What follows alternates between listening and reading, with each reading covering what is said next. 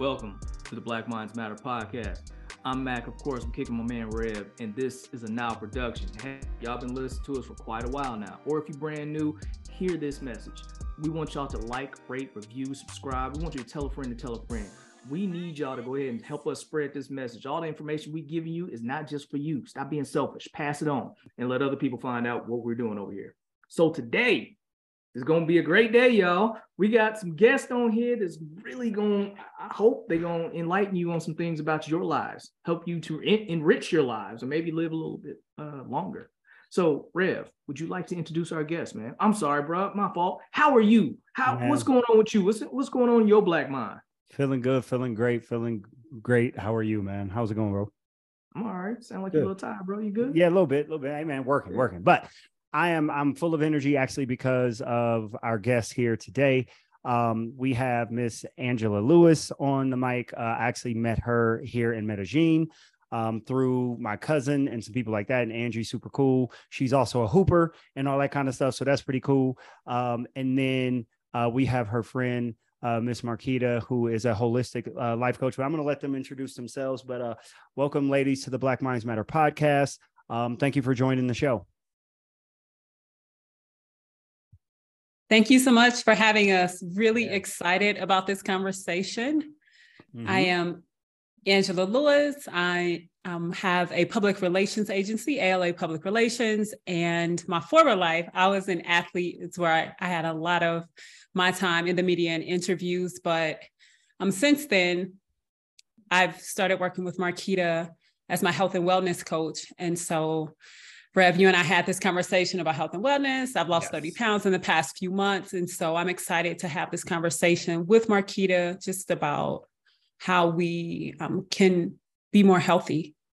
Absolutely. And Miss Marquita, can you tell the audience about yourself a little bit, please?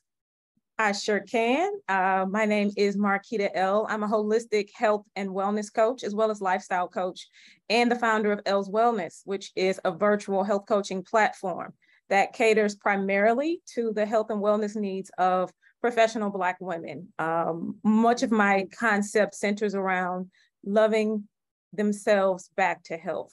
So, um, as we're going to talk about today, a lot of the issues and a lot of the things that plague our communities tend to revolve around the health status of the Black woman. And so that's an area of interest for me and has been for over 15 years. Absolutely. And um, Ms. Marquita, we will definitely put all of your information in and see if we can get you some more clientele. Um, this platform works. As my cousin AJ knows, uh, when he did his retreat, we got a couple of people, um, you know, that mm-hmm. were signed up uh, through the retreat. So we'll we'll definitely get you there. So um, just so you all, uh, ladies, you'll know, um, you you guys are here. We're really going to just pick your brains um, we have three black women on here, um, and we need to hear the voice of black women. I mean, me and my buddy, we have our Black Minds Matter podcast. This is season four, but you know, we've had some women on. Uh, we had a panel of what four or five. Kiera, five. how many? How many of the friends were there at one time? Five. It was 5 So mm-hmm. now we're coming back with three. So we had an episode earlier in the um earlier in the uh, season, and it I gave it a controversial topic. I said, um, you know, uh, love you to death or criticize you to life. And what we were talking about was the um, like the, the health of black of black black people overall, right? And I and I was looking up some studies. Um, and I know Marquita, you would be able to give a little bit more information to this, but basically the study said the number one killer of black people in the United States is heart disease, mostly caused by our diet. Um, our children are overweight they're two and three times more likely to be overweight than their white counterparts. Um, what was it? It was something like 40% of the the the black community as adults are overweight, like almost 50% of our women, et cetera, et cetera. Yeah, and I was arguing, it, it wasn't an argument, but you know, I was arguing that we need to do better health wise. Before we get to beauty and all that, we need to be alive, right? So you're in the space, and I'll, I'll start off with you, Marquita. You're in the space of health and like holistic, but also body health is part of holistic. What got you into that space? What started your passion with the health of uh, Black women? Uh, I've actually I actually started out as a personal trainer. So um, my my background really goes back to transforming the body primarily. And over about the last five years is when I really expanded beyond the body um, because over those years of transforming bodies is where I really learned the areas that were missing from the full transformation had less to do with what my clients were eating and what my clients were doing. And it had so much more to do with how my clients were living, how my clients were thinking, how my clients were experiencing the world. And those were the areas that um, were really keeping them or delaying that progress. So um, when I jumped into the industry, I was always, I've always been athletic uh, throughout, I would say my entire life. Uh, I tell people I know this is my first six pack when I was like nine years old. Uh, so I really just, yeah. I really just came out the womb, um, just always pretty much physically fit. But as I got older, I really wanted to learn and understand the importance of valuing what I already had and really protecting it as I got older. Um, and as far as the statistics that you just read, you are absolutely right in all of those areas. And a lot of that is the reason that I entered this space and I never left. Um, it just got better and better because I became much more connected to the why behind a lot of the uh, a lot of my clients weight loss issues. And of course everybody came in and the first thing they would say is i know i got to get my diet right. I know i gotta you know i know i gotta eat better. Everything was i have to eat better. And surprisingly my client base has always been pretty much, I would say about 50 50 in regard to um, Black women and white women.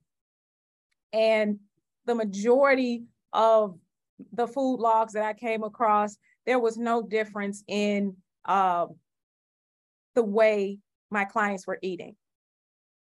Uh, and I and, and, honestly speaking, for many of my black clients, uh, they were really much more um, committed and dedicated to changing their diet. So I've always known that food is a component, but it is not the primary factor um, when it comes to the Black woman.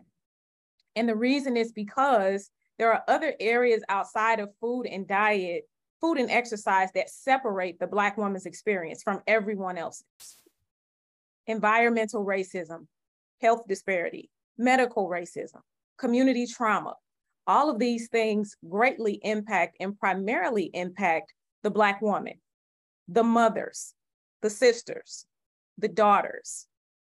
Our children, as early as 12 or 13 years old, um, about 50, about a 50% rate are already registering uh, pre-hypertension which most people don't even know. Yeah. So when we're talking about protecting the health of our Black women, it really starts in adolescence. So when we start seeing a lot of the health disparities that start showing up in the physical form by way of being overweight, over obese, um, things that we see, that's only one layer. A lot of the things that we don't see are how our women are suffering in silence from immunological dysfunction, hormonal dysfunction, and a lot of the imbalances that come from lack of sleep quality. Mm. So 50% of not only Black women, but also Black men have elevated blood pressure while sleeping. Mm-hmm. No other group of people in the US has numbers that high. Mm. And mm. for Black women in particular, a lot of that has to do with how we worry differently about our community, our households, and our family. Hmm. Black women's ability to get a good night's sleep has been interrupted, uh, disrupted for centuries. Hmm.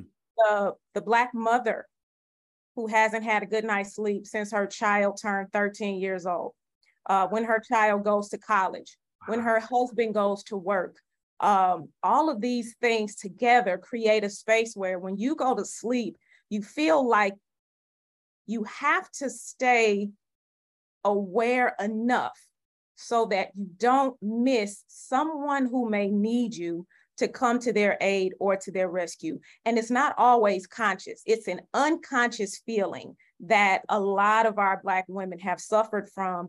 And lack of sleep quality is one of the primary causes of stress related hormonal imbalance that also interrupts the body's ability to properly heal and to properly lose weight. So those are factors outside of just diet and exercise that our women have to tend to and are normally suffering through silently. Oh, wait, I'm sorry. You just said a mouthful. My goodness, there's so many places we could have jumped off from. I'm gonna jump go back in, to jump in, jump in, stop all me. right, I- I'm gonna go back to one of them because you said something about sleep quality. Now I've already been complaining about the sleep quality I get because I got three little people that like to, you know, Mhm. disrupt that. Anyway, my wife though, she uh it always concerns me. It worries me, but at the same time, it's not like I can do a whole lot about it. But she is whenever one of our kids stays night somewhere, she keeps her phone on and she always stays aware all the time. If any little sound, now, I used to be that person because any new sound, I'm jumping up, all right, let me go deal with it. But really, there's not a whole lot of situations where I really need to go deal with it, so now I'm able to sleep. But for her, whenever her kids are not around, she keeps her phone on and it's loud. I'll tell you that. Because, you know, we got a 16 year old. If he's not home, she needs to be alert and ready to jump out of bed and go deal with the situation. That's Now, exactly. how do we, um, I mean, that, that points directly to what you were talking about, how we're not getting the quality sleep. Yes, we might be getting sleep, but are we really getting into that deep REM sleep where we're not concerned about things going on around us? Correct. from those those issues of not getting sleep, what other problems can happen within their life? Because you're you're dealing with the whole body and outside the body. So what are some of the things that are attributed to not getting getting quality sleep? Oh, well, yeah, everything, every part of the body from your brain function, your cardiovascular system, your body is basically in a constant state of fight or flight. And while you're awake, it's operating in a different capacity. But when it's time for you to go to sleep, your body can't, it's, I'll use this as an example. When it's time for you to go to sleep and you are in a space where you feel secure, you feel safe, you feel secure, you can fall asleep and sleep like a baby. Now, you can be just as tired, but if you're outside sleeping on a park bench, your body won't even allow you to go into a space of sleep that would possibly put you in harm's way. Mhm. You were in the No forest, right? So our stress hormones, our fight or flight is there to protect us. And even though we're not running around in the jungle anymore, even though you may not be sleeping outside, a lot of the residual effects of racism have Mhm. still followed us to this day. And so our ability to rest is Mm. not where it needs to be in order for our bodies to fully heal. It's So- doing like this. And we're Mhm. trying everything that we can to work out as much as we can. When I tell you, my Black women are the hardest on themselves when it comes to pursuing weight loss. And Angie can Mhm. tell you, for the first month, all she wanted was just tell me what to do. Because we to do. are doers by design. We know what to Yeah. do. We will do everything that there is because Black women also know we are the one group that really doesn't get as much grace and understanding as Very others true. do. And so over time, we've learned how to protect ourselves by just being more hard on ourselves than anybody else. It's like, well, you can't be Yep. more hard on me than I can. So. I'm going to go harder. I'm going to stay up later. We also have the residual effects of the racist stereotypes that say that we're lazy. So Mhm. we go hard or go home. Rest is hard to do for the Black woman, even if she doesn't have anything left on the to do list. She will Let's find make it up. something else to do because for so long it was suggested that to do nothing for a Black woman or a Black person meant you were mm-hmm. lazy or not productive. So we're constantly trying to do things that counter the body's ability to heal, which starts with rest. So we don't let me have the ability to rest. let me ask this, and I want to throw to Angie as well. Well, I'm Sure. the, the resting is very important, right? So No. I'm going to give a little. I'm going to give some numbers to that. So and and back up what Marquita said. It's not just. I don't. I don't want to take anything away from Black women, but our kids need to get rest as well. Um, I, I'm doing some studies in in my program about school start times and what I've learned about school start times. The later the school starts, the better kids actually do. And the reason it's it's all based around sleep. Kids are Yep. going to go to bed at midnight, regardless if school starts at four o'clock in the morning or nine o'clock in the morning. Not in Right. our house. We talking about high school kids. Thank you so much. So, Again, not in our so, so So I mean, look, you put him in bed, but he might go to sleep. Put it that way. That's what I'm saying. No I see what you're saying. So, right. so, yeah. so not having sleep, what they found was not having sleep leads to mental and emotional problems. Kids without sleep have more behavior issues. They're more likely to use drugs and alcohol, etc. Right. Mm-hmm. So sleep is important for everybody. Make sure our black women are getting sleep, our black men are getting sleep, et cetera, and our kids. Angie, I want to ask you a question.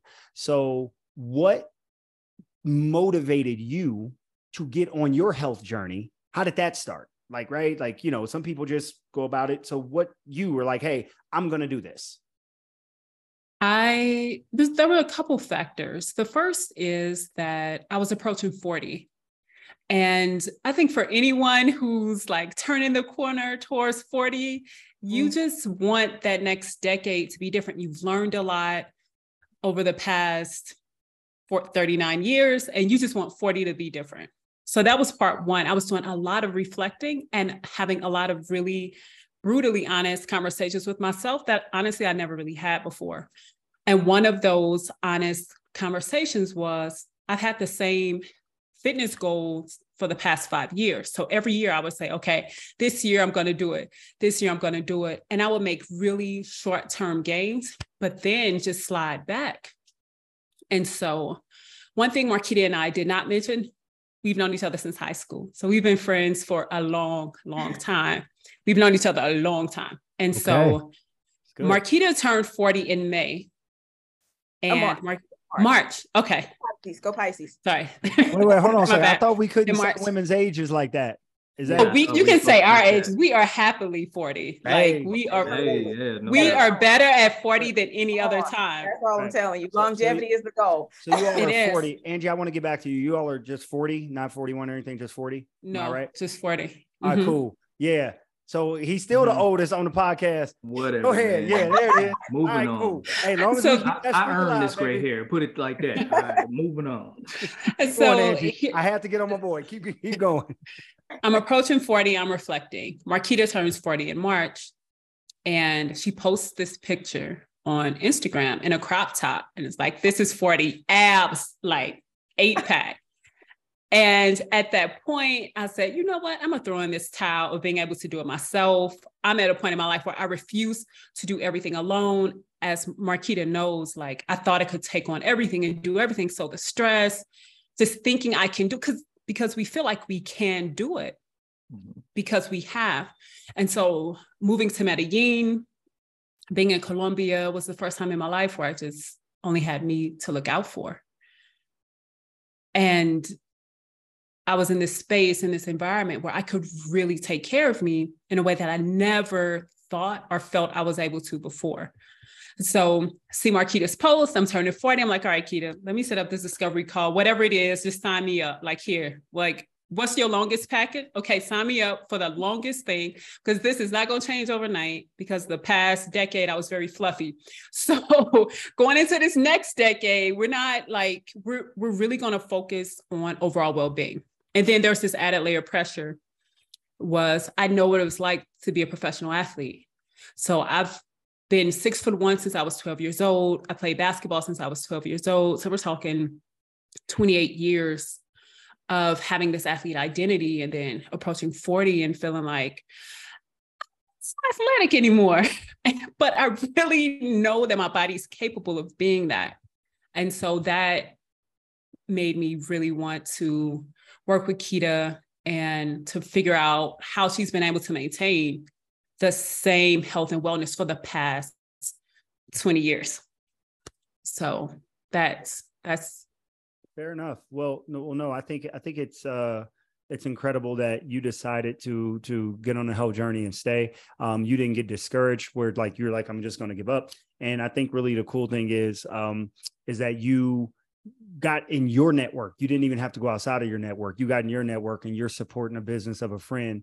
And it doesn't sound mm-hmm. like you asked for a hookup. You asked for the longest pack, the longest package, yeah. right? So we're so Absolutely. quick as black people to let me get a hookup, right? But no, this is a business. You wouldn't go to the white neighborhoods and ask for a hookup. So why are we always asking for hookups from our own people and things of that nature? Let's keep that black dollar in the in the in the community. What Killer Mike say? Our black dollars in our community for six hours, you know, six something hours. like that.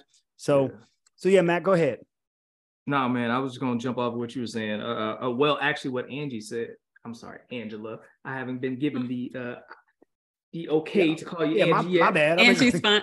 Yeah. no, it's Yeah, fine. you know, Angie- I just want to Angie's make sure I do that because people mess up my name often. I'm like, hey, you don't get to call me that just yet. So No, we're Angie good. is fine. All right, good. Yes. Um, but yeah, so I was just listening to you talk about getting to that age and like, you know what, I'm tired of this. I'm tired of being the same or having these same goals do the same things and I ain't hitting them yet. It's time to Yep. do something. How can you it, well, I don't know if I should have you elaborate, but how can you pass Yeah. that message on to Sure. others who are still dealing with that? Yeah, I used to be a football player in high school, but now I look like this. Or I used to run track in high school or college, but now hmm. I don't look like I ever ran anything. How can we pass that message and tell them, like, look, the time is now.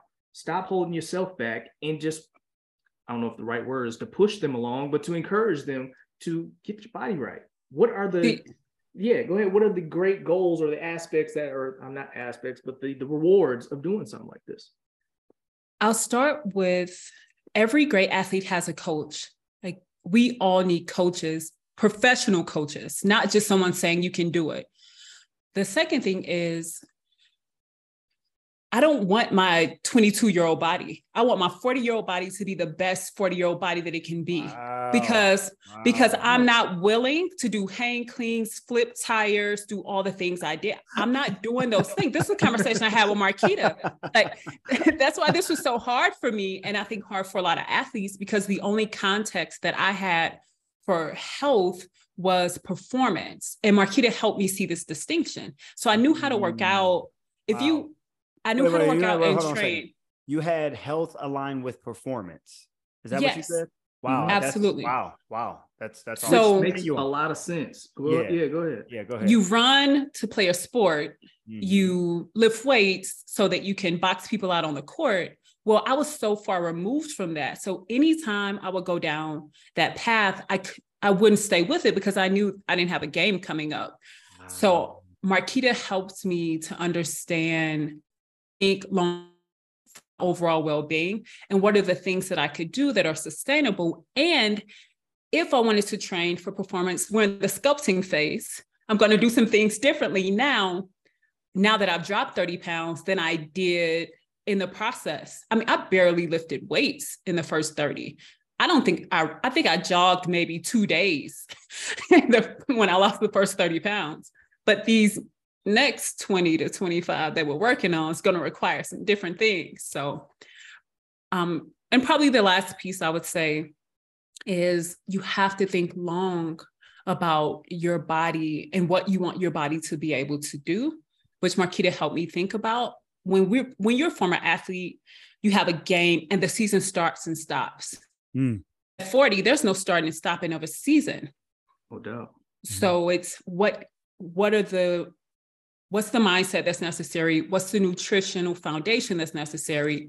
And third, what are the core movements that my body needs to be joyous, vibrate at a high level, and that I can sustain?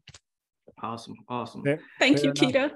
Kita. Thank you. I love that. So hang on, hang on. Before you jump onto that, Yep. I want to flip this real quick. Uh, so what got him in trouble uh, a while ago? Yeah, yeah, I want to talk about that. Mhm. So we were checking out this video that was sent to us about a group of people who decide to live their lives a certain way. I don't know if he was able to send y'all the video, but I listened was- to the podcast. I heard it. Oh, I heard it all. We wanted to revisit that if you um, would like Look, to. man, join I ain't scared. Go ahead. What up? I know me. Come How on. do we to or wait a minute? Should we even allow those people to have that space for themselves to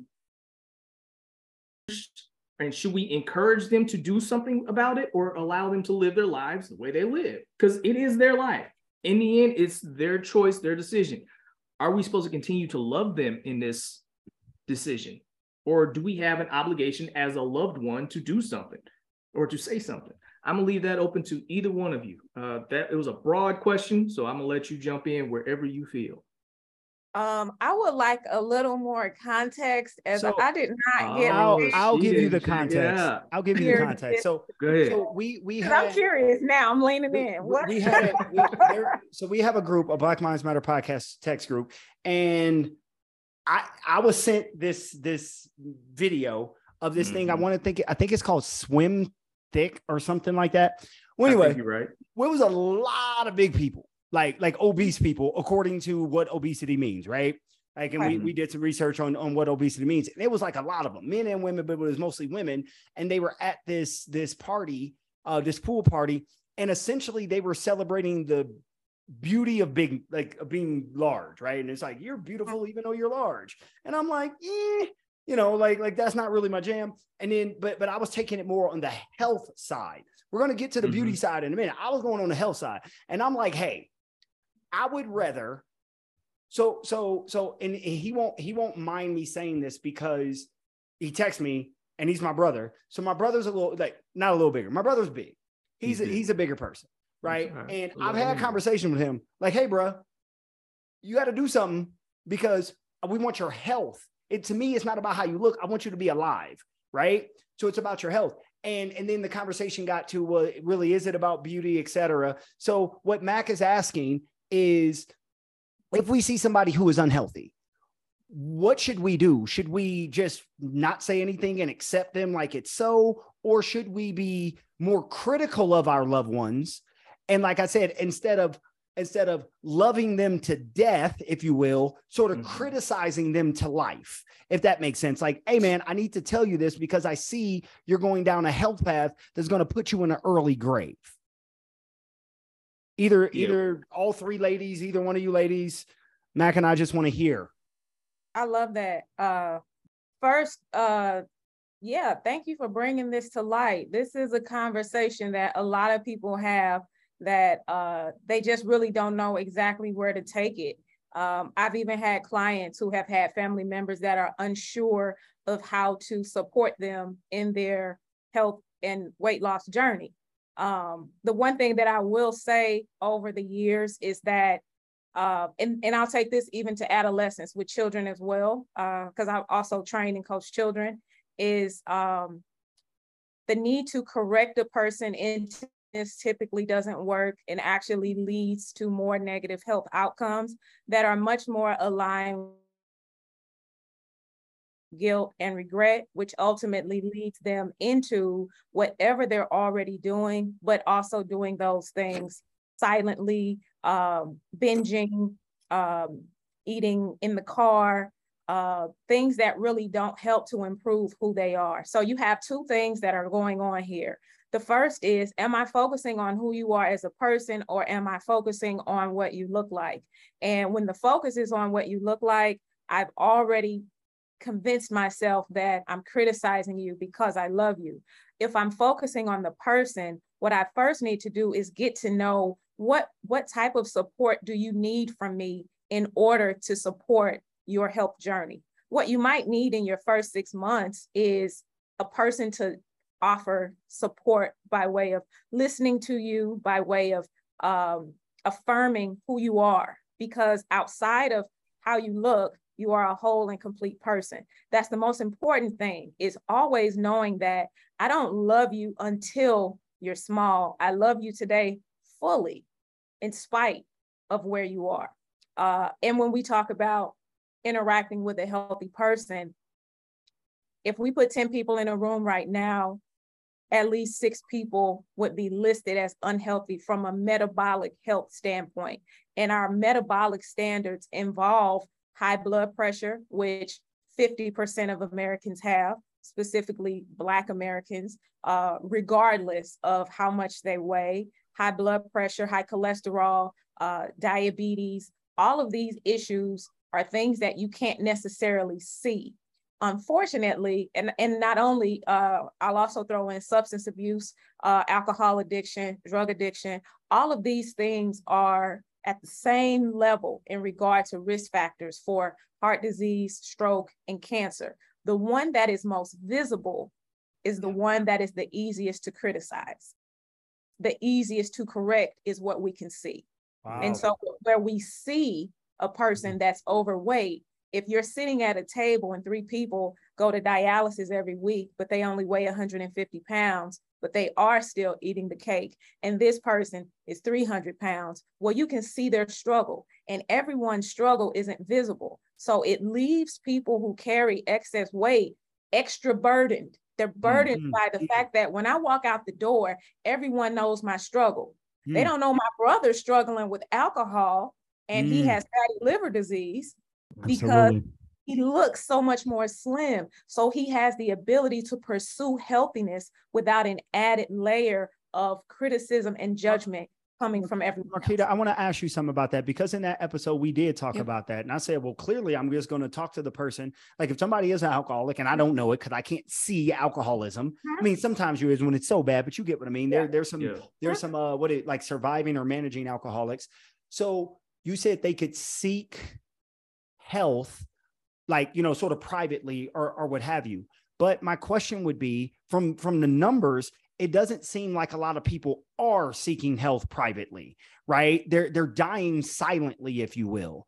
Uh-huh. And and the the more visible thing, right? The the the more health thing, if it's visible, I can point it out. So again, like I know you said support and things of that nature, and, and everything's an art. It's not a science. You have to know who you're talking to, right? Absolutely. So my brother, for example, I can't go in there and be like, you fat kid, like that's not gonna work. You know what I'm saying? But I can go not to him. At all. And, right, he it's probably gonna, gonna he probably gonna slap the hell out of me. But yeah. if I was to go to him and would to say, "Hey, bro, I love you. We've lost both of our parents. We lost our brother, and we want to mm-hmm. see you live 20, 30 more years. I don't just want you here for five more years." He's gonna be more accepting, uh, receptive to that.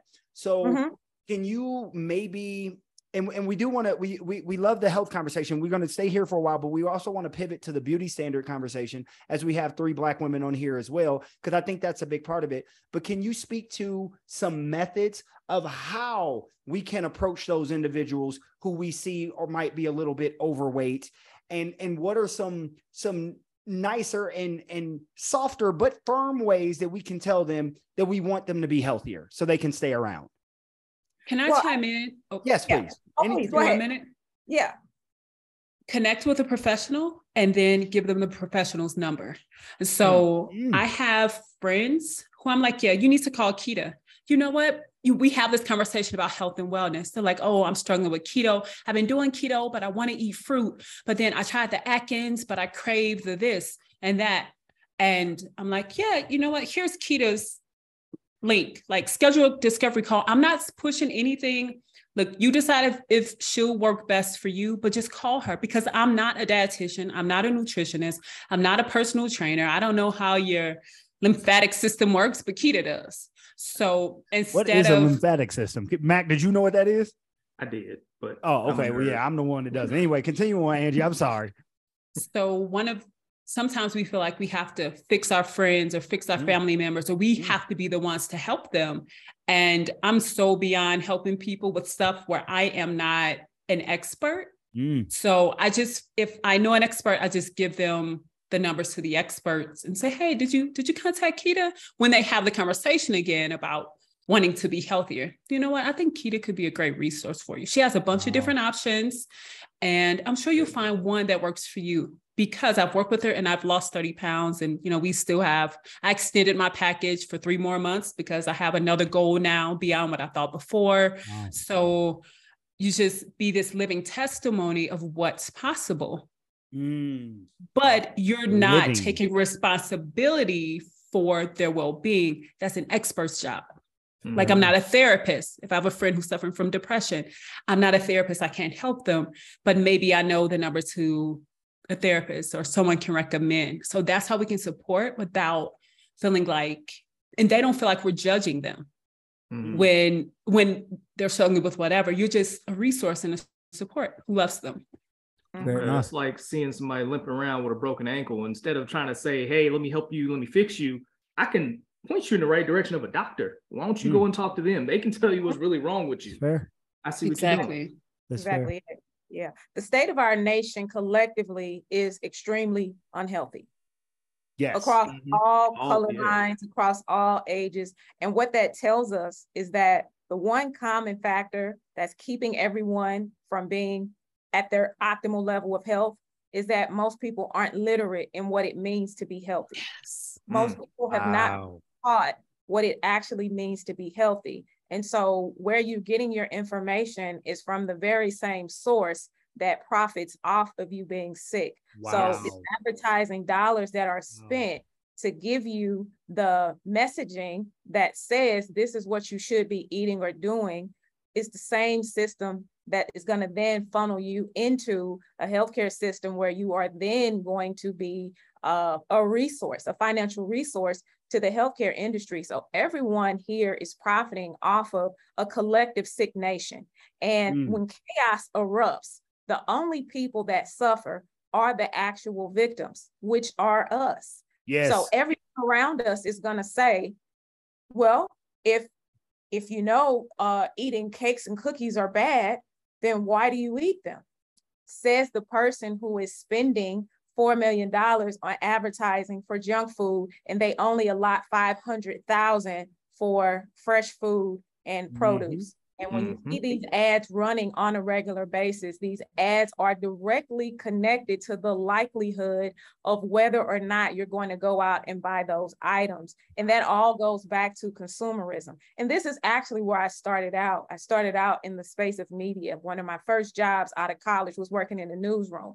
And a lot of the things that most of us see on a regular basis, we don't even realize how intentional it was from a group of guys sitting around a table, literally holding up a picture saying, This Black mom is the person that we want to target these snacks to. So these are the advertisements that we're going to run only in these four zip codes at these hours. 60% of our advertising dollars are going to go into this neighborhood, which means the moms is the one group in the country that we know spend the most money because moms love to spend money on their children.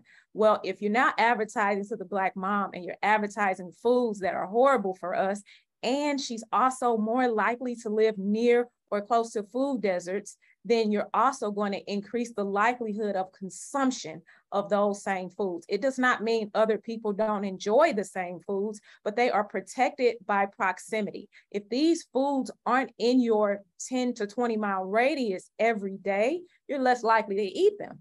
But if you drive past these places on a regular basis, if you don't drive, you are more likely to stop in and grab you a couple snacks. This on top of you never actually being educated on what it means to actually be healthy. So it's so layered in regard to how easy it is for our communities to stay sick, but how easy it is to blame and criticize our communities for being sick. So our conversations actually look more soft and vulnerable, giving more grace and understanding to what it mm. looks like for our people to actually thrive in health. And once our people feel more empowered and educated and feel like they have the support of their village, they are much more likely to pursue their health. Because I've mm. never met one person that said, I'm unhealthy uh, by choice.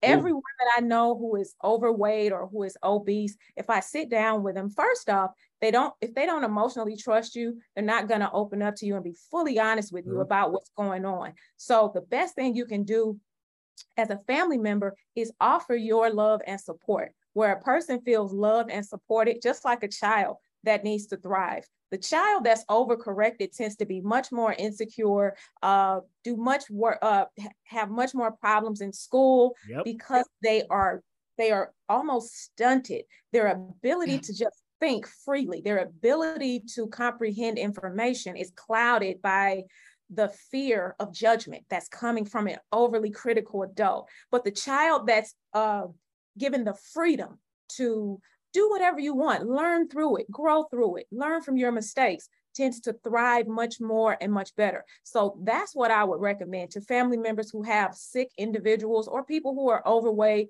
or on a health journey is loving them is going to actually increase and enhance their own love for themselves.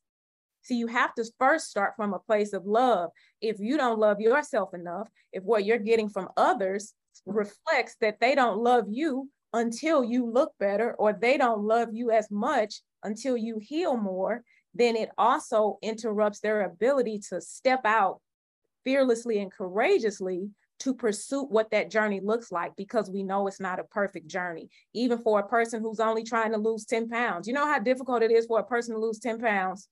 Imagine how hard it is to have to lose 200. The idea of having to lose 200 pounds is emotionally draining in itself. And then the reality of how you're treated every day only makes that process even harder. So as a person who doesn't have that struggle, I would say the best thing that you can do is release the responsibility or the need to control their health outcome.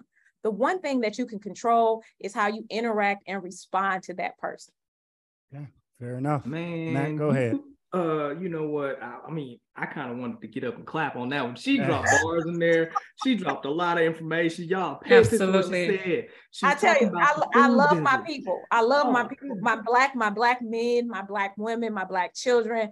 Every single one of our groups of people has their own story and mm-hmm. have their own separate space where they need love and they need a specific yeah. type of love. Our children need to be loved back to help differently.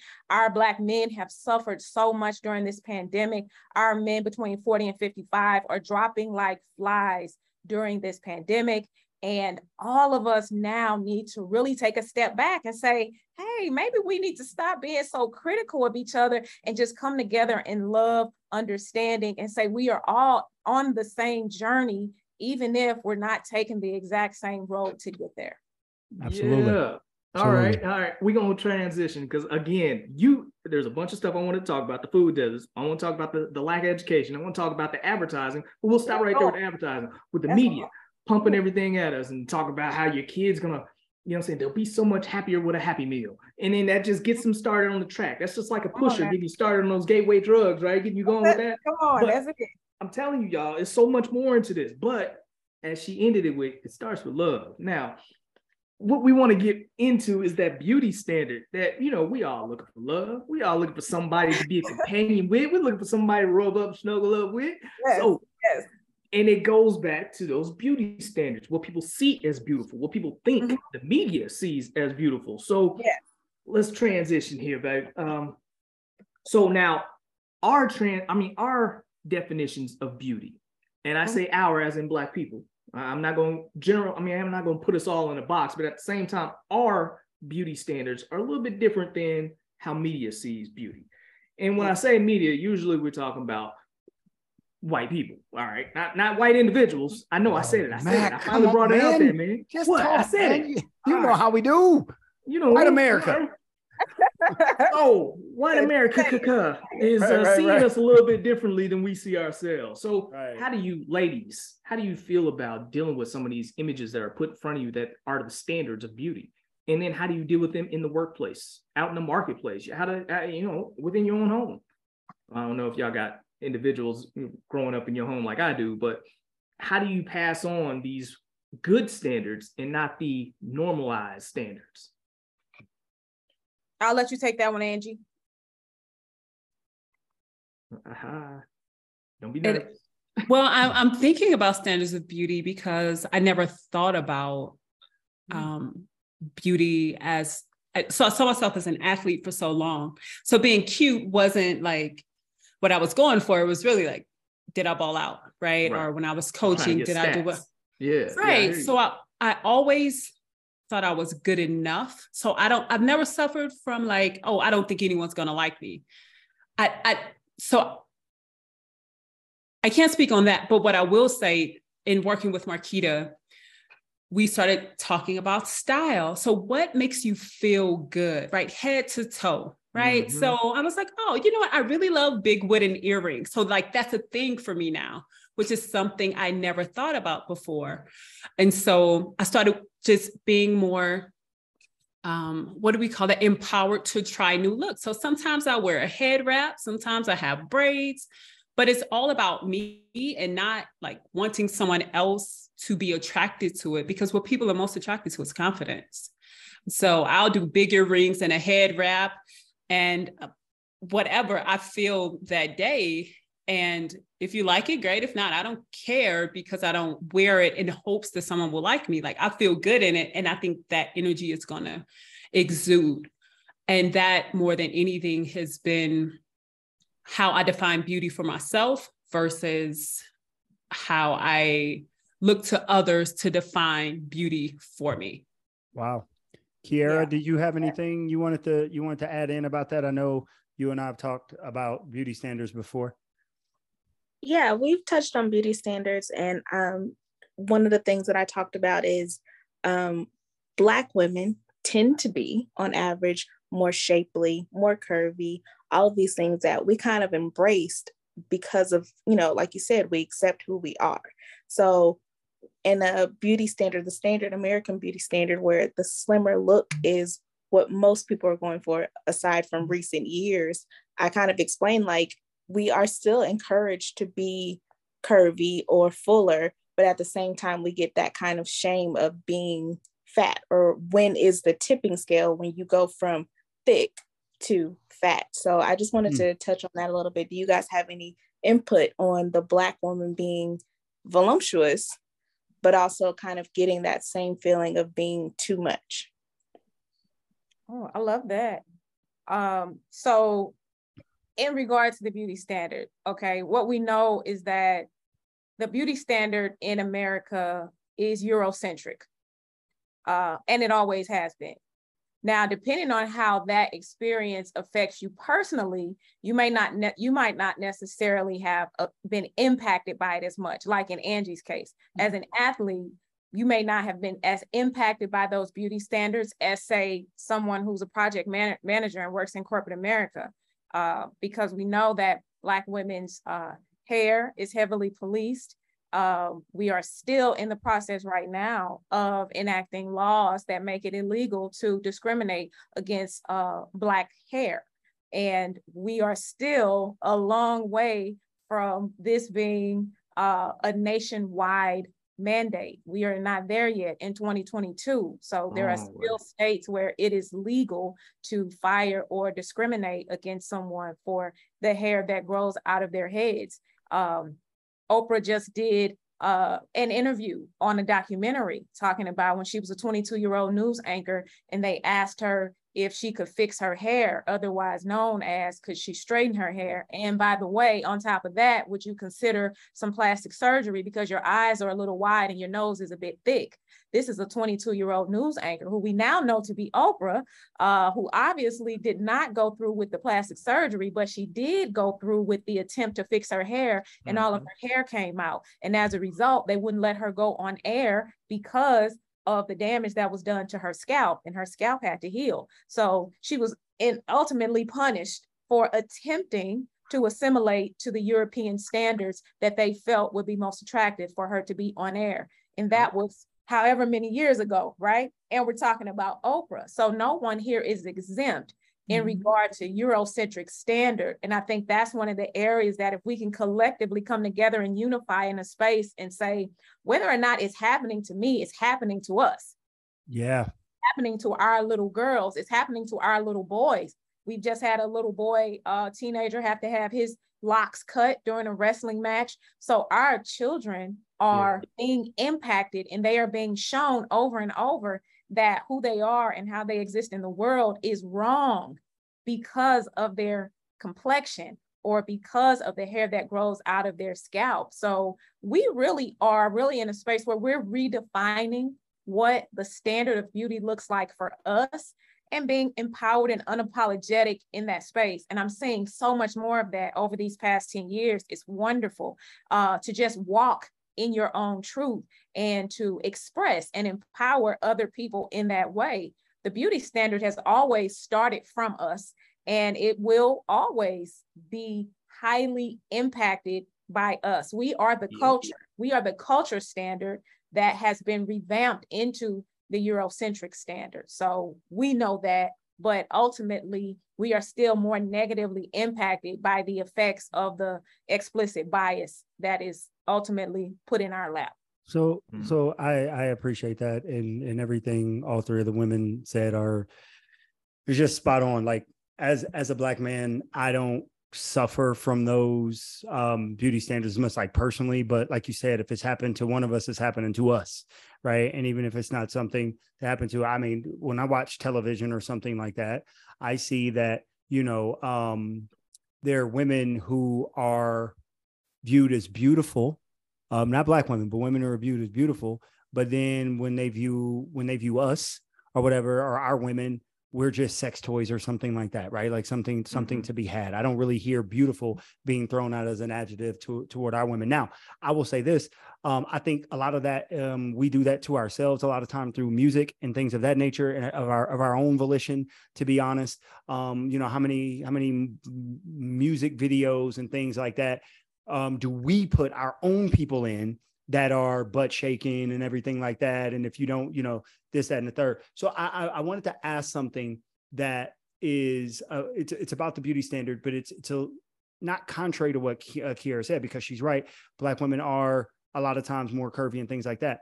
But for my sisters who are not, right? I have a friend of mine who is um, she lives in Texas and she is a little she's a little slimmer right? So she is just you know she she just doesn't carry weight at all etc and her plight has been she has not been considered beautiful in the black community because she's not as curvy.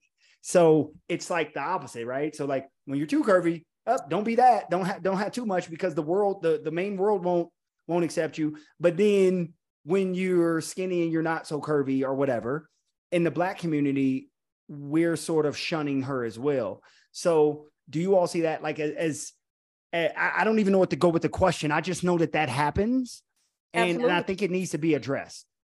Yeah, absolutely. That that is absolutely one of the stereotypes of Black women, and one of the main stereotypes for Black women is this idea that we exist as a monolith, and we don't. So this idea that this is who the Black woman is, if you put this picture up, most Black women fall into this category, while we know that that is not the case. Now, the problem with the media is that the imagery that you see of Black women tends to not reflect the full breadth of who we are and what we have to offer. So, other races, specifically uh, white people, European uh, based standards, have the privilege of being shown in all seasons, in all shapes, in all sizes. And so you don't really attach one thing to them. But when we are exploited, and so the images that you see on a regular basis of Black women, considering that most of our media is run by maybe eight white male conglomerates over the age of 60.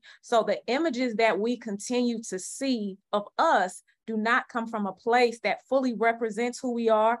It normally comes from a place of who they perceive us to be in their own biased imaginations. They create caricatures of us, and then they actually go mm-hmm. out and scout people that fall into those categories, wow. which is also why a lot of our most highly acclaimed actors started out as robbers and thieves on low budget movies these yes. men were thespians. These men had master's degrees and they couldn't get the lead roles, not because they didn't have the talent, but it was because the scouting agents already had an idea of who you are before you come to the table. So they had to work themselves out of the stereotype. Well, mm-hmm. the Black women are now on pace to work ourselves outside of the stereotype. And we're the last ones on the rung. We're always four steps behind because what we have here is we have the white male patriarchy, but proximity to the white man is maleness. So even though you're suffering as a Black man, you also benefiting from proximity to maleness in regard to the male patriarchy, whereas we don't have any close contact with what that looks like. White women are in proximity because of whiteness and what they offer to the white male patriarchy. Black men are in, proximity because of what they offer to the male patriarchy. The Black woman is sitting over here while we tend to deal with not only the racism and sexism, but we have to deal with the burden of these things on an emotional island because we don't have that same connection. We don't have that same buffer, wow. that same soft fall. So we're just out here trying to figure it out on our own while we're getting criticized by white women. We're getting criticized by Black men. We're getting criticized by white men. We're getting criticized by Asian women. We're getting criticized by everyone, but we're always here and ready to jump in the fight for whoever needs us.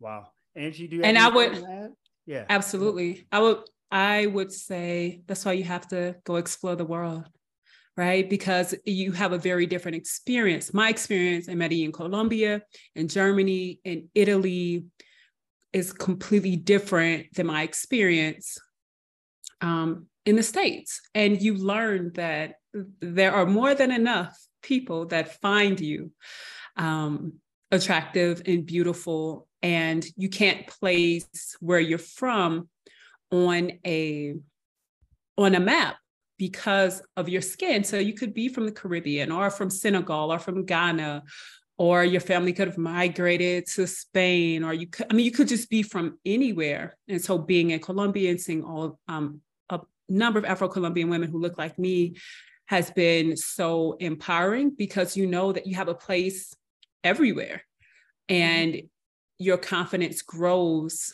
um, because the interest in who you are and the intrigue of who you are as a person extends beyond simply um, being wherever you're originally from, but you're really a global citizen, right? So I think sometimes we um, compartmentalize the conversations to the US, but if we can get more passports and explore more, I think we'll be able to shift the conversation around beauty because you'll see yourself everywhere.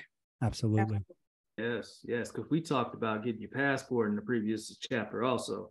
yeah. Um, something you guys brought up was about that beauty standard and how the standard was set by the images that were put out there by the media, by the movie companies, by the guys who control those different uh, genres and different uh, companies.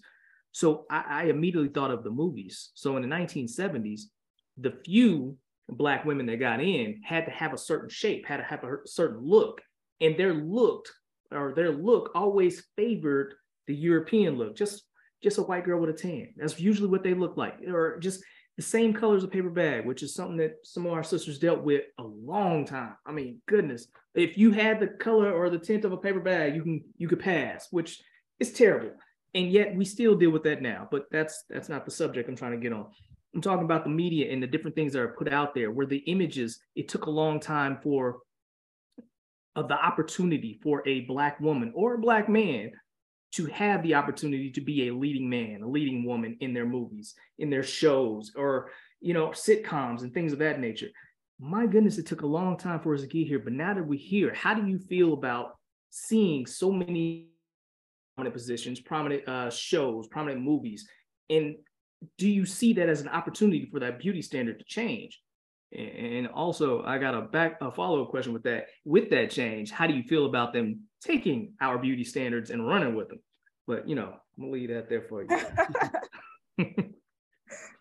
well, I say I definitely uh, I'm enjoying the um, the trend uh, that I'm seeing that I feel will be will go beyond the trend, but just having more access to platforms where we're able to show up as ourselves. And what we know more than anything is that change doesn't happen because of changed hearts and minds. Change happens because of the bottom line. Where there is money to be made, change will happen. Um, and that's what has always happened over the course of history from Jim Crow to desegregation every step forward had to do with profit. It was no longer profitable to be that type of racist. So we have to change the dynamic.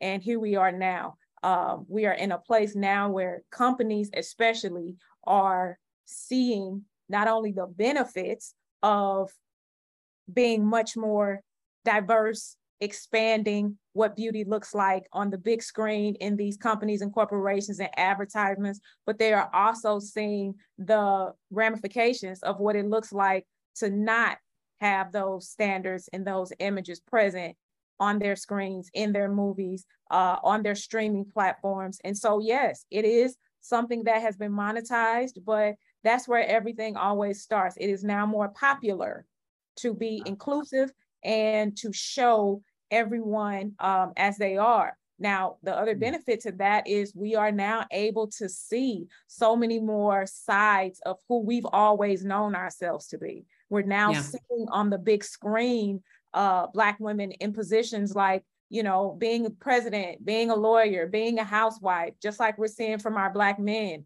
We're seeing our Black men as regular people because we are regular people from being a school bus driver to being a stay at home dad. Yeah, These and not just being thug number two. You, know what exactly. I'm saying? Yeah, absolutely. So can I can I can I ask a question about that? So so with, with being regular people and we're we're seeing each other in the role and so the beauty standard, right? I, I know like we're talking about that. So but do we think? So I don't want to just say like it doesn't happen. Yeah. It doesn't seem like black men have a struggle with the beauty standard as much as black women. I think universally we would say that, that we would agree with that.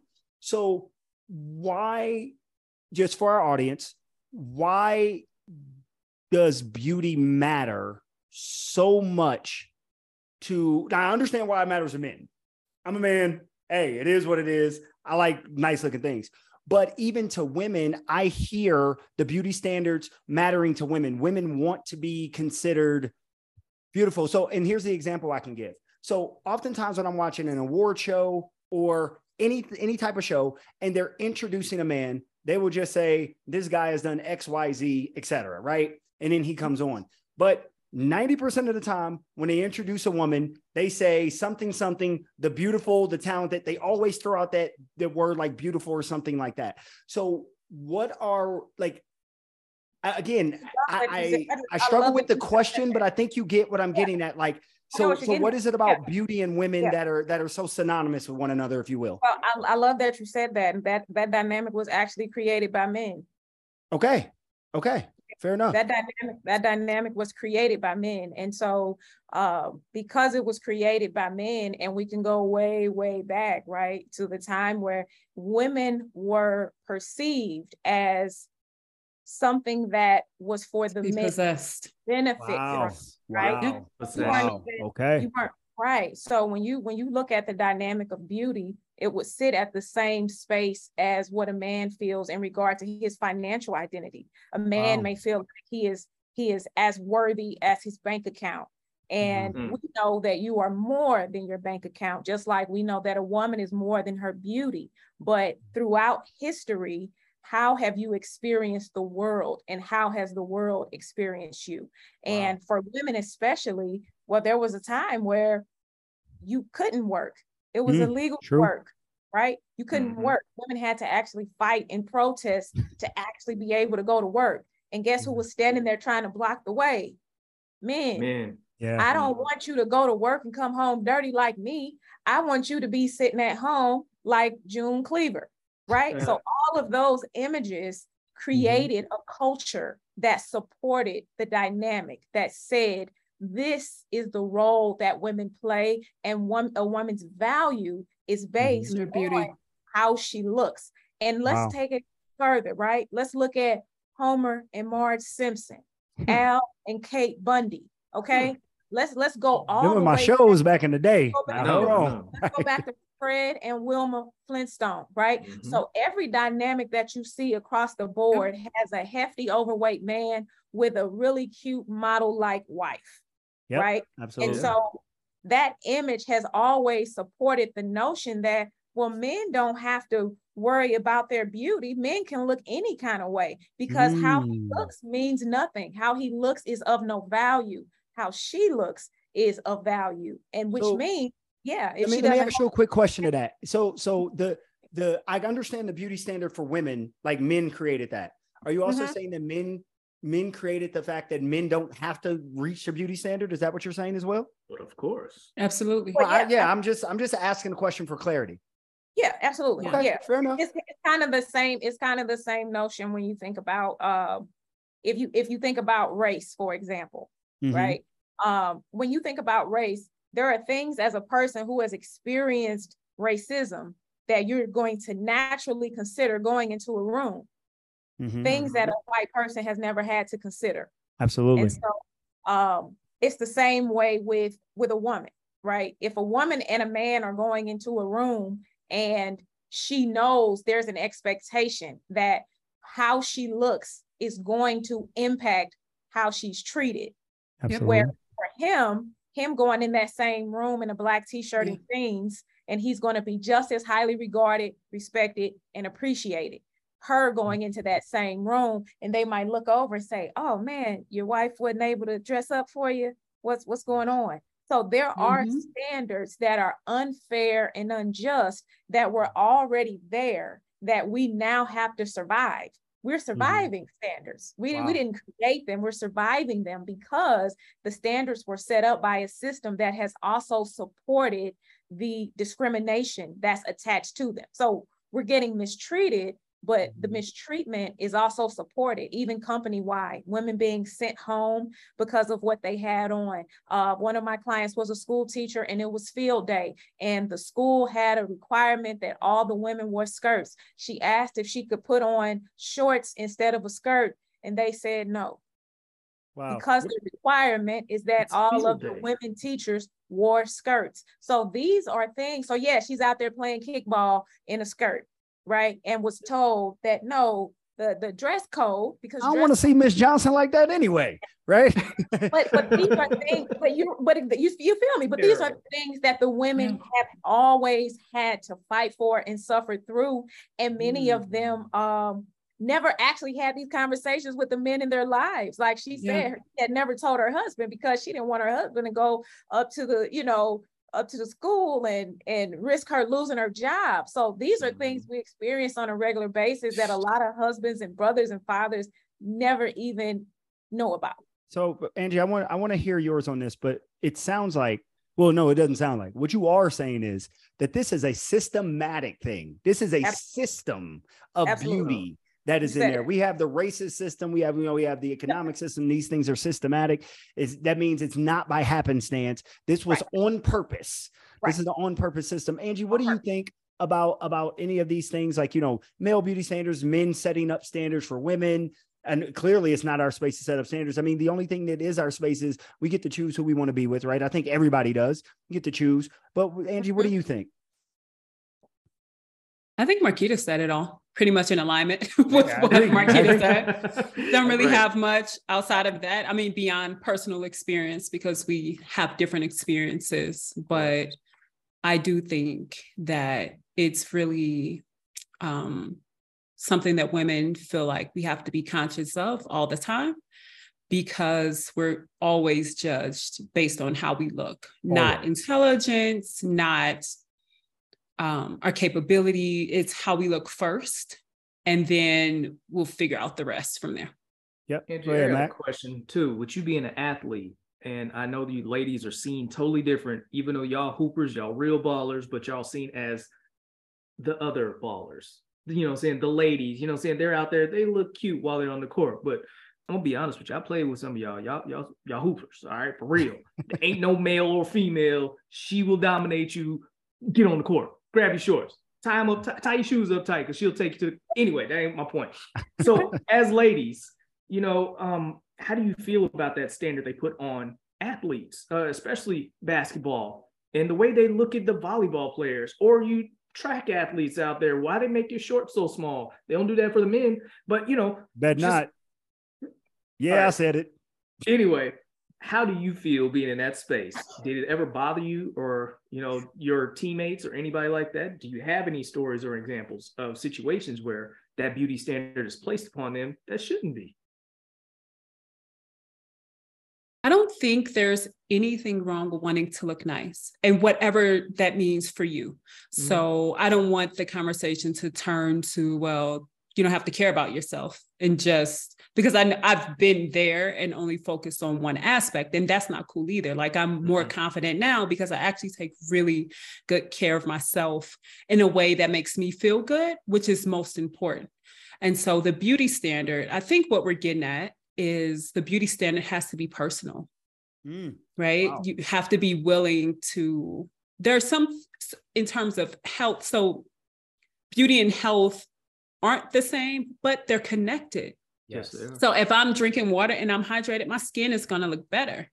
If I'm eating all mm-hmm. the cakes and pies and all the cheeses, I'm going to break out because my body does not enjoy, clearly does not enjoy when I consume those types of things. And so health and beauty are connected, not necessarily the same, but you want to be healthy. When you're healthy, you feel good mm. and you feel more confident.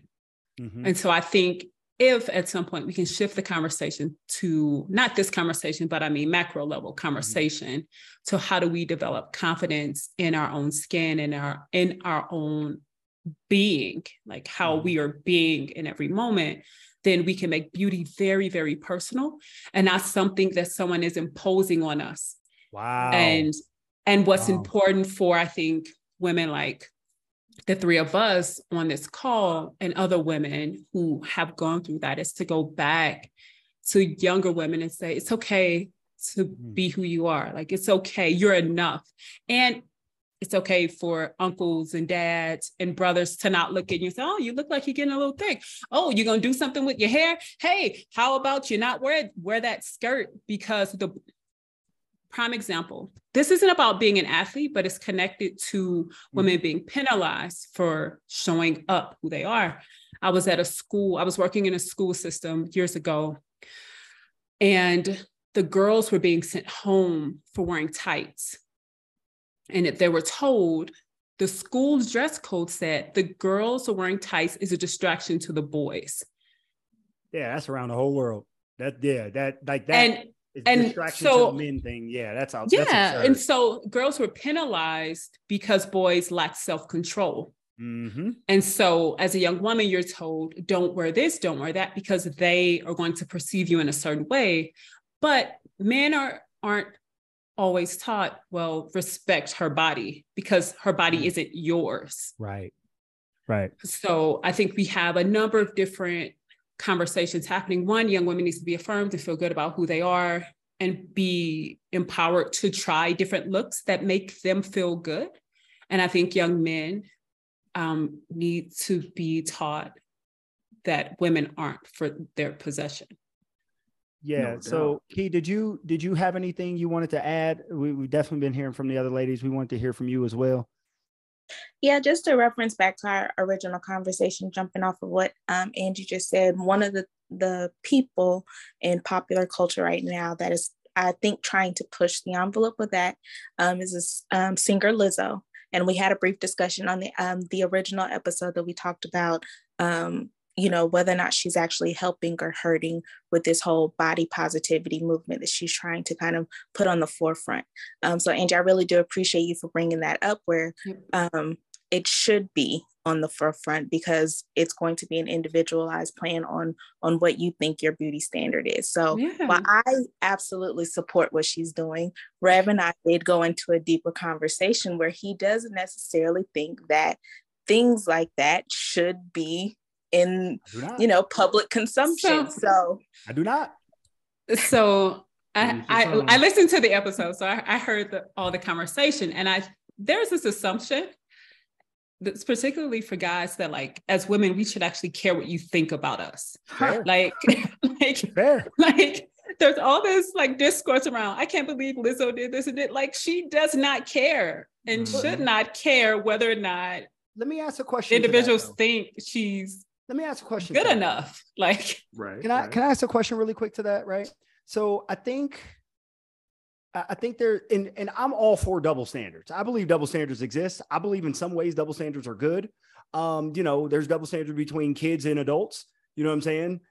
Uh, daddy beer versus I mean daddy sodas versus regular sodas, right? There's a double yeah. standard. I'm old enough I can do this or whatever. So and but I think there's a double standard in the in the I don't care, right? Because we do care in today's world that's why we post things on social media and that's why we do care for likes and things of that nature. So it's almost like it's it's almost like give give your opinion as long as it's positive but if you don't then i shouldn't care. And, and i don't think people should care right? Like people i've said this in one of our episodes people should not care what i say. What i say should not bother anybody. I am just a person. I'm not in your life. It doesn't really matter right? So on a micro level the individual should not should not matter but when it came to like like the Lizzo thing that Kiera and I were talking about, I think it's the mm, and I'll be clumsy when I say this, and I'm, I'm not perfect here, but it's like the promotion of things that aren't necessarily, and I would say healthy. Now, I have my particular taste as far as beauty, but I think I'm allowed to have my particular taste as far as beauty, right? Like it's how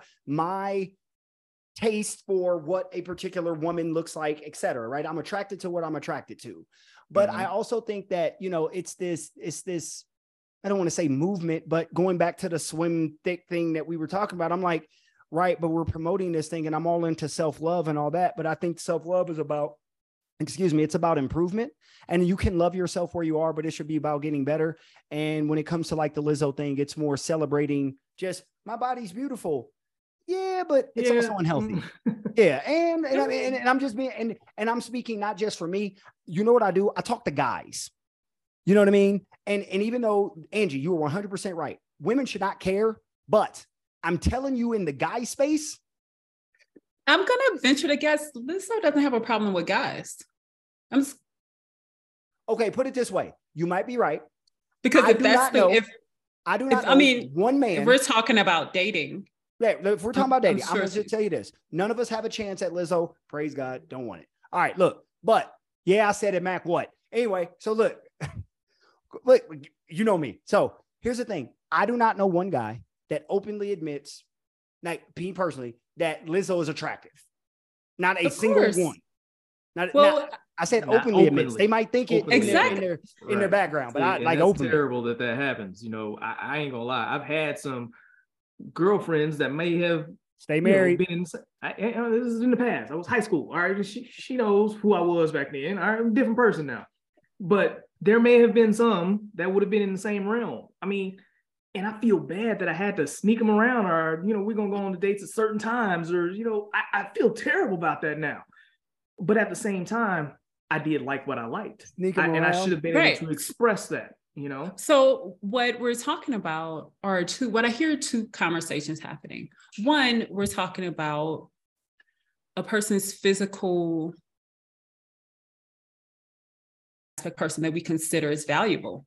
And so to say like I would never mm, like engage with this human because she's overweight. She's an amazing artist. She's like Mhm. One of the top performers. She's unbelievably talented and committed to her craft. Yep. And for her, for all of that to be negated,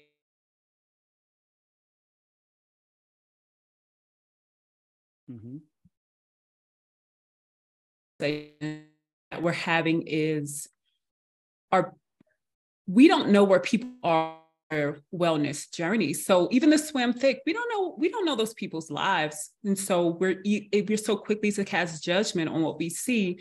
And again negate whole humans because of how they look when people don't know whatever our or people who are perceived as healthy what their challenges and struggles are.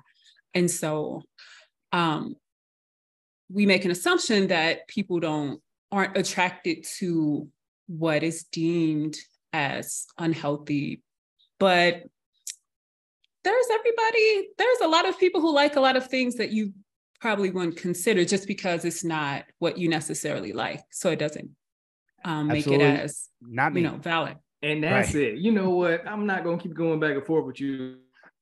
People like what they like. All right. Matter of fact, people love themselves. That's all we need to do. It- didn't I you say it that. earlier, I agree with that. Love yourself, and as Yep. long as you can love yourself, you should be all right. You know what I'm saying? And if that's what we really need is love. I know I wrote you down here in my notes about that. I did. well, you're absolutely right. One of the healthiest things that we can offer to someone is uh, love and acceptance. Mm-hmm. So Yeah. when we put when we put conditions on a person uh, based on our own, oftentimes privileged blind spots, um, when we have conversations about um, the experiences of people that we haven't also actually walked, uh, it's a lot easier to pass judgment. It's a lot easier to police a group. It's a lot easier to deci- decide that we know how to fix something that we've never had to fix for ourselves. Um, Mm. When we look at most panels talking about race and they're old white men, and you ask yourself, how exactly do you know so much about the Black community that you can make laws for us, yet Uh-huh. you Amen. don't have a Black- Black friend, right? And they get to say from the outside looking in, well, I know a whole lot of guys who have seen what those Black guys have done, and we don't like those Black guys Uh-huh. promoting being thugs. We don't like those Black guys promoting uh, being vagrants and being this or being that. Right. I really So like your old white man accent. I do. I Yeah, think I think that's pretty good. like, like I'm not gonna lie, that was that was Thank excellent. Thank you much. Thank you. Was So, I the it- one that like that? I thought that was I thought that was Thank pretty good. no, I saw some other, I was seeing some other looks. They look like they were with it. I But like, you know, yeah. I was yeah, yeah. I was gonna jump in it, comes but not against rap. privilege. That's it. Yes, that's exactly the dynamic that is also happening with every group that's marginalized has another group that's there to police. And that's just mm-hmm. always been the case. Whatever it is, there's always a group that's there to police. The one thing that we know, especially for the Black woman and for the overweight Black woman, what we've always seen publicly is that her public criticism normally comes from Black men. That's the one mm-hmm. thing that separates all the others. Every group of women that has uh, issues with weight. You have other overweight artists, other weight uh, actresses, performers. And the one thing that you don't see from a cultural standpoint is the mob of white men that come out to speak out against her weight because she's beautiful and loves herself. Um. And that's the area for us that goes beyond just a matter of, well, I'm doing it because I think she's promoting unhealthiness. Well, to promote to promote unhealthiness means that my platform and my intention is to pull you away from healthy. And in doing so, what I am giving, showing, or advertising suggests that. But to assume that me as the person that I am today is promoting unhealthiness suggests that a child that's overweight shouldn't be allowed to get in the pool in the swimsuit until she's an average size. And that's because we know that that's not the case, and we know that these issues start in adolescence, if we wouldn't say that to a nine year old girl in a swimsuit, then we wouldn't say that to a 29 year old woman who is growing in her confidence. And the first step toward taking a healthy step forward is being confident enough to feel like you love yourself enough to pursue health and wellness. Because a lot of people who struggle to take the first step don't feel like they deserve to take it. They criticize themselves even more, more. on the outside ever could. And so if the goal is a healthier nation, we first have to start with letting go of being critical, letting go of the need to decide why you're doing it. And if it doesn't align with where you are, we always get to say nothing. Ooh, all right, you know what, ladies, we could go on for hours because I enjoy talking to y'all, but we're gonna have, to have to wrap this one up, okay? We will try oh our best God. to have y'all back. I can't believe time flies when you're having fun. I know it. I know it. Now, ladies, is there anything you want to promote? Anything you want to put out there so people can find you in other places? Uh, please, this is your space to uh, brag on yourself. Love it. I love it. All right. Well, you can find me on all platforms. Ells Wellness, E L L S W E L L N E S S. On Instagram, it's Ells underscore wellness. Uh, Facebook is just Ells Wellness. LinkedIn, you can find me under Ells Wellness, or you can find me under my name, Marquita Ell. Uh, or you can hit my website, which is also ellswellness.com. So anything Ells Wellness associated, you click it and you will find me in some capacity. There you go. There you go. Miss Angie definitely reach out to Ells Wellness. Highly, highly recommend Marquita and her work and her teas. So There's she has a number of things. Commercial right yes. there. Go ahead. Oh, testimony all day. Mm-hmm. And so my business is ALA Public Relations. Again, we work with service space entrepreneurs to help them get connected to podcast interviews such as this one to share their expertise and grow their brands. And you can find us on Instagram at ALA Public Relations. My personal Instagram is Angela Lewis underscore PR. Website, alapublicrelations.com. And you can contact me on LinkedIn. All right. And I, and I also attest oh, yes. as a client. Uh-huh. Yeah. Absolutely. Highly recommend to Thank any you. small business or any any type of promotions or podcast management. See, and we got a Thank small you. business spot. Look right. at that. We man. have worked. So Marquita and I have worked together. Marquita was my client last year. I'm her client this year. There it is. Definitely support each other. Keeping the black dollar in the community. So again, ladies, yeah. we thank you so much for joining us. Um, absolutely. Kiera?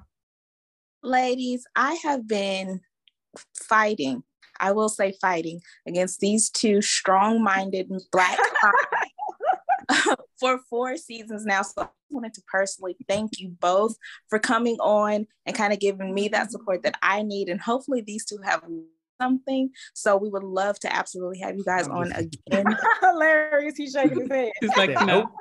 I ain't learned. I'm still the same we know, fool. We know something there. We know something sunk in. of course. Awesome, awesome. But again, right, we, so- we do we Yeah, do thank you all for for coming out. Um, everybody, again, check those websites out. Um, that that the ladies gave to you. Please support them. Let's keep the black dollar. Uh, let's in in the black community for more than six hours. Again, uh, this has been another chapter of the Black Minds Matter podcast for. Uh, Miss Marquita, Miss Angie for Key, and for maK, I'm Rev. I am because we are, and we'll holler at y'all next time. Peace. we out. Yep, you hear the music. That means you just completed another chapter of the Black Minds Matter podcast. Please subscribe, rate, review, and download wherever you get your favorite podcasts. Also, you can find us on YouTube. Just search the Nile. That's the N dot I dot L dot E dot, and you will find us straight away. Also, connect with us on IG at the Nile.est1981 and on Gmail at the Nile.est1981 at gmail.com. Check us out, and we appreciate you all. Peace.